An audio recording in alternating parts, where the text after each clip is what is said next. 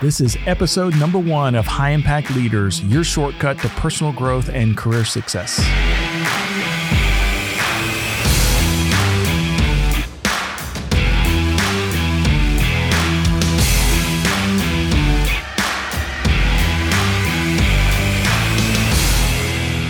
Welcome to episode number one of High Impact Leaders. I'm Doug Staneart, CEO of the Leaders Institute and author of the books 28 Ways to Influence People and Cultivating Customers. And this is the podcast where we add confidence to your performance and motivation to your organization. So, welcome uh, to our, our very first inaugural podcast. Um, the title of the first session is it's really going to be about creating a personal vision statement for yourself. And we, we basically want to kind of show you how if you kind of create a vision for yourself, if you kind of see where you want to go, you can actually increase your success level and your happiness as well. Um, so let me just kind of give you a little bit of background, just to kind of let you know, um, kind of who I am and and where I came from. I I'm CEO of the Leaders Institute. I've also this is not my first my first um, podcast. It's my, my, first time doing a podcast. In fact, uh, for the last couple years, I've been doing the Fearless Presentations podcast, which, uh, if you haven't yet listened to, um, I would encourage you to kind of pull that up on iTunes or, or Spotify.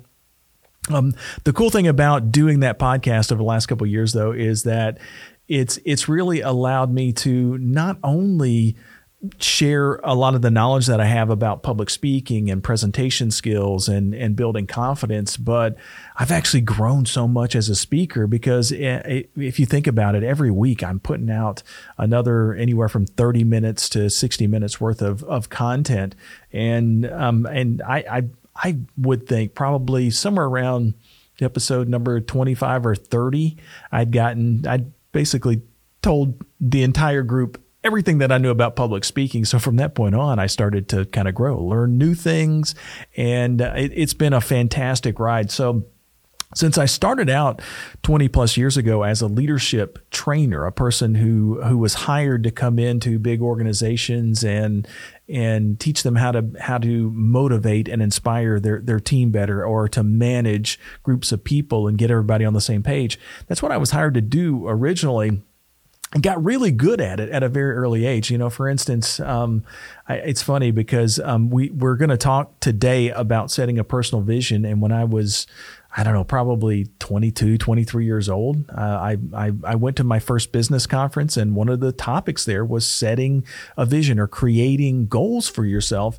And I remember that the, the person who was leading that meeting suggested that we write down our goals. Now, just so you know, the, the, the person who was leading that meeting was quoting uh, uh some statistical data that in, in the last 20 years or so, I've kind of realized it's totally untrue. So you'll, you'll kind of, hear stories. I think the story that he told was the one that kind of gets thrown about in in self help books all over the place, where they they say, um, you know, back in the you know 1950s, um, a group of Yale students or Harvard students or Princeton students or something. It's always you know, some Ivy League school, were asked how many of them actually set goals and how many of them write down their goals. And anyway, and basically what they, they say in that in that fictitious story is that you know 20 years later they went back to the people that actually had goals and the um, and only you know 15% of them had goals and that 15% had accomplished more than the other 85% combined and then only 3% had written down their goals and that 3% had accomplished more in the 20 years than the entire 97% combined. Um, I, I've I've looked for that data for years. I mean, I've in fact for the first couple of years because that was what was told to me when I started out in doing leadership stuff. Um, I I kind of told that that same story because I I mean I just assumed it was true. I don't think it's true though. Um, however, the concept is true because when you write down um, your goals, you tend to accomplish things more quickly and more effectively. And, and we'll cover why that happens, by the way, in, in the podcast here. But um, the interesting thing was, is that uh, uh, because I didn't know any better, I did. I wrote down my goals, and there were a few things that were kind of interesting that I, I, came across this list. Uh, I think when I was 40 or so, I, I, I found the old notebook that I wrote this thing down in 20 years prior and one of the things that I had, that I wanted to do was I wanted to to um, I wanted to make a million dollars, which was dumb. I mean, I should have said I should I wanted to be a millionaire, but I wanted to make a million dollars by the time I was 30 and uh, and I, in fact I made my first million dollars when I was 36. So it took me a little longer than what I wanted to. But um, the interesting thing was though is that it took me 12 years or so from the time that I wrote that that goal down to actually accomplish it. But um, within six months after I accomplished it once, I, I made my second million, and then six months later I made my third million. So so once you kind of figure things out, it's much easier to kind of um, for the the snowball to to roll and it makes it really fun. Um, but yeah, that was one of the things that I wrote down. The other thing that I wrote down was that I wanted to visit all 50 states and I wanted to visit all of the countries in Eastern Europe. Um, interestingly, when I was, um, uh, I don't know, in my, in my um, late or mid 20s anyway, I, I married a, a, woman from Ireland and uh, we go to Europe quite often now. So um, she, her, her folks are there. So we, um, what we do is when, when the kids were small anyway, we would drop our kids off at the grandparents' house and then we would hop over to the the, mainland and go see Italy or go see Paris or you know whatever. And we we did that quite often um, uh, because of the industry that I'm in. Because I do training and I and I train with some some you know pretty big companies. I've I've actually visited 47 of the 50 states. So three of those kind of outlandish goals that I wrote down back when I was I don't know 23, 24 years old or so um, came have have pretty much come true. I mean, obviously I've got three states left to go, but you know, pretty close. And and I've seen all of Europe that I actually want to see now. so after being there quite a few times, I've I've uh, uh, I've got a got a chance to see some of the really cool places in Europe and and had had a lot of fun doing it. But all of that, I, I think that a lot of the decisions that I made throughout my life and my career were, were really uh, influenced by those goals that I set at such an early age, and you can do the same thing. So um, let me let me just kind of back up a little bit and talk about what a personal vision statement is, and and give you some a quick little overview to it. And I think it'll be um, kind of fun for you. Back when I was in high school, my English teacher assigned us a book report, and she gave us I think I was like in eleventh grade, and she gave us ten or so books to to choose from, and we could pick any one of one of them. And, and I was not a big reader at the time, so um, I, so I chose the shortest book, and I thought I chose what I thought was the most interesting book as well, which I think I did. I think I picked the most interesting one. It was Alice in Wonderland and incidentally, you know, I wasn't a, a, big reader at the time, but since that time, when I after I graduated from college, you know, I, I, think I've read probably a thousand or more books, and I've even written a few now. So, so my my um, focus had kind of changed. But back when I was, you know, 16, 17 years, I guess 17 years old at the time, I didn't really care a whole lot about reading, especially reading books that that um, were interesting to my English teacher and not necessarily interesting to me but it, but Alice in Wonderland was was actually one of those books that I ended up reading. It's one of the few that, even though it was assigned to me, I actually read it. Um, that um, kind of stuck with me. It was fun. It was interesting, and I actually told other kids about it and how how how fun it was to to read.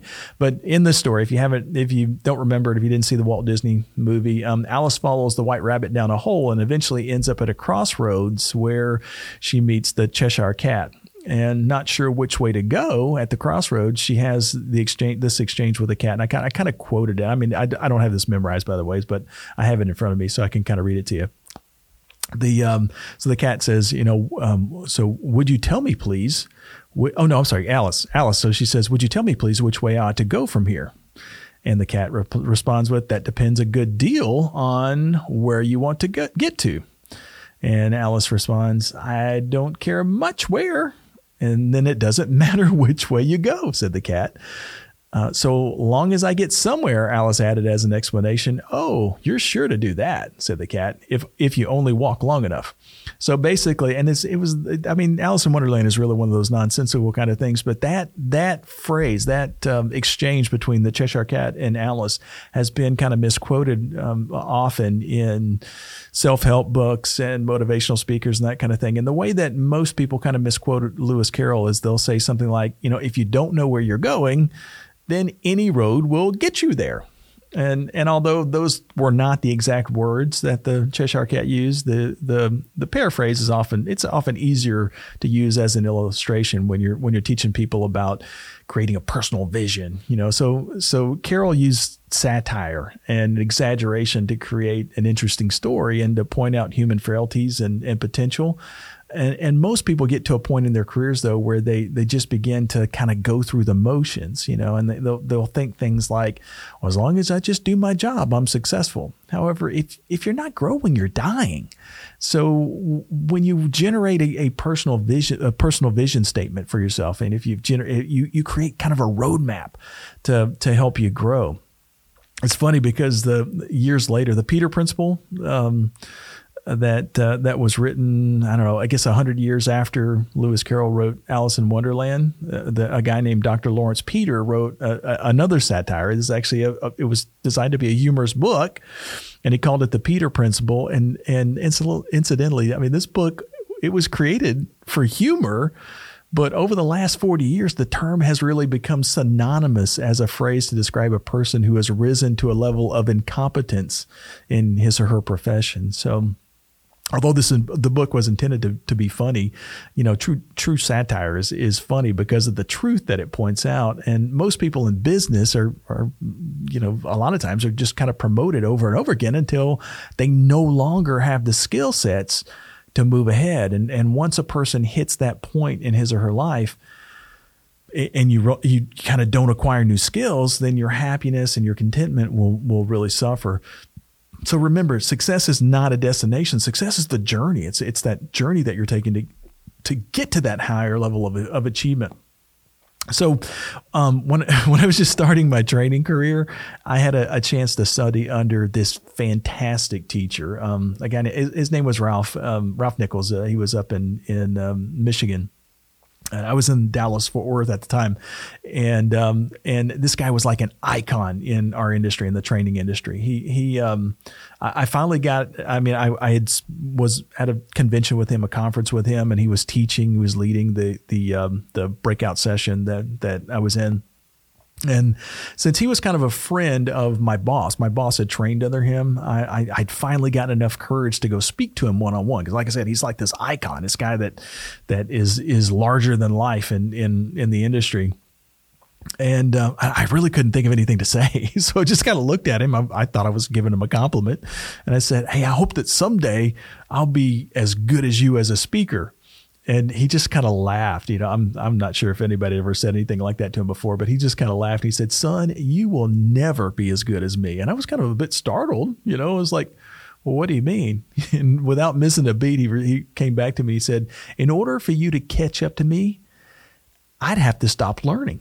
And I have a 50 year head start on you and um, it was interesting because it, I, I, I think I've kind of used that line with my own with my own um, instructors from from time to time because uh, the the thing that um, I, I, you know, I, I kind of see as one of my key attributes. The reason why I continue to go out and, and, and speak and, and people, you know, pay me a pretty good fee to, to, to come out and coach them and teach them is that I'm continually learning. I'm not stopping. I'm learning new things every single week, every single month, every single year. I'm getting better. I'm better now than what I was this time last year. I'm better now than what I was two years ago. And so for somebody that's just starting out in their career, um, there, you know, it would take them a, a while to to kind of catch up to me, and that is absolutely true. But what what uh, what this speaker that I was talking to, um, you, you, know, was was kind of referring to was that he used his own version of this personal vision statement to continue to learn throughout his career. But um, I I think the I, you know that I mean that that thing that he told me I think was really one of the wisest and really most useful things that any anybody has probably ever said to me. But the big thing that he was missing, and and that became clear to me after I started training instructors myself, was that because I was studying under him, I didn't have to spend 50 years working through the process like he did. So my learning curve was much, much shorter. That was why I was able to accomplish. I mean, in the past 20 years or so, I mean, I, I've, I've greatly passed where he was or is, right? And in addition, there have been people that have studied under me who have greatly passed me. in the last you know 10 years or so and one of the because because one of the major secrets to success is that you don't have to figure everything out yourself all you really have to do is figure out what you want to accomplish and then go find somebody who has already accomplished that goal and once you find that person, just model that person's behavior. You don't have to reinvent the wheel. Just go out and model what that, that person is doing. Um, when I first uh, got into, you know, when I first started the Leaders Institute and didn't have a whole lot of customers at the time, I was I was uh, kind of drumming up business. And since I played football in college, um, when I started the Leaders Institute, I, I, would sometimes work with high school coaches to help them create winning team. I wasn't actually coaching football; I was coaching motivation and and how to get the, the these young kids to to work as a really cohesive team. And I got a call out of the blue one time from from the head coach of of the of, of the um, high school in the little town of Maypearl, Texas, which is about I don't know maybe twenty or thirty miles south of our our office here in the Dallas Fort Worth area and um, this this coach had uh, the the school anyway. The school had this history of of losing. Basically, the team had they they hadn't had a winning season in decades, and and it had been. I think he told me it had been over fifty years since they had even been to a state playoff game. So he invited me to come in and, and train his kids during their off season. And when I did my first session with them, I, I didn't go in to do the motivational speech. I basically just taught taught them how to shorten their learning curve to success. Basically, what I was just kind of sharing with you. Um, basically, what I told the told these kids was that most high school athletes they look at the kids who have the natural athletic talent, the folks that are the fastest runners or the the ones that can catch the balls the best or whatever it is, right? They, they look at the, the, the, the athletes and they say, I really want to be like that person. However, if someone has a natural talent that you don't have, wishing that you had that talent is really just a pipe dream. so, um, if somebody is naturally really fast and um, I wish that I had that natural talent, I, I, I wasn't born with that talent. So I'm that's a pipe dream. I'm not I'm not going to get there.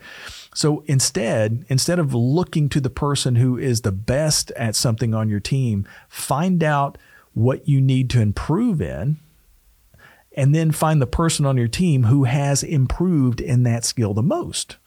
Then just do what that person did. so, for instance, if you want to be faster, don't go find the fastest kid. Go find the kid who improved his 40 yard dash time the, the most in the last year. And then just do what he did. If you want to be stronger, go find the kid, don't go to the strongest kid, go find the kid who increased his squat or his bench press max the most in the last year. Then just do what he did. The student, the, uh, the, the, the, the basically by when I, when I kind of taught them this, this fact or this this skill in in the short little session that I had with them the first time that we met the students began to in a very short period of time stop looking at their natural athletes as the leaders on the team and they replaced their leaders with the young people who were growing and improving the most. Basically we were creating the leaders out of those kids that had the natural leadership talent.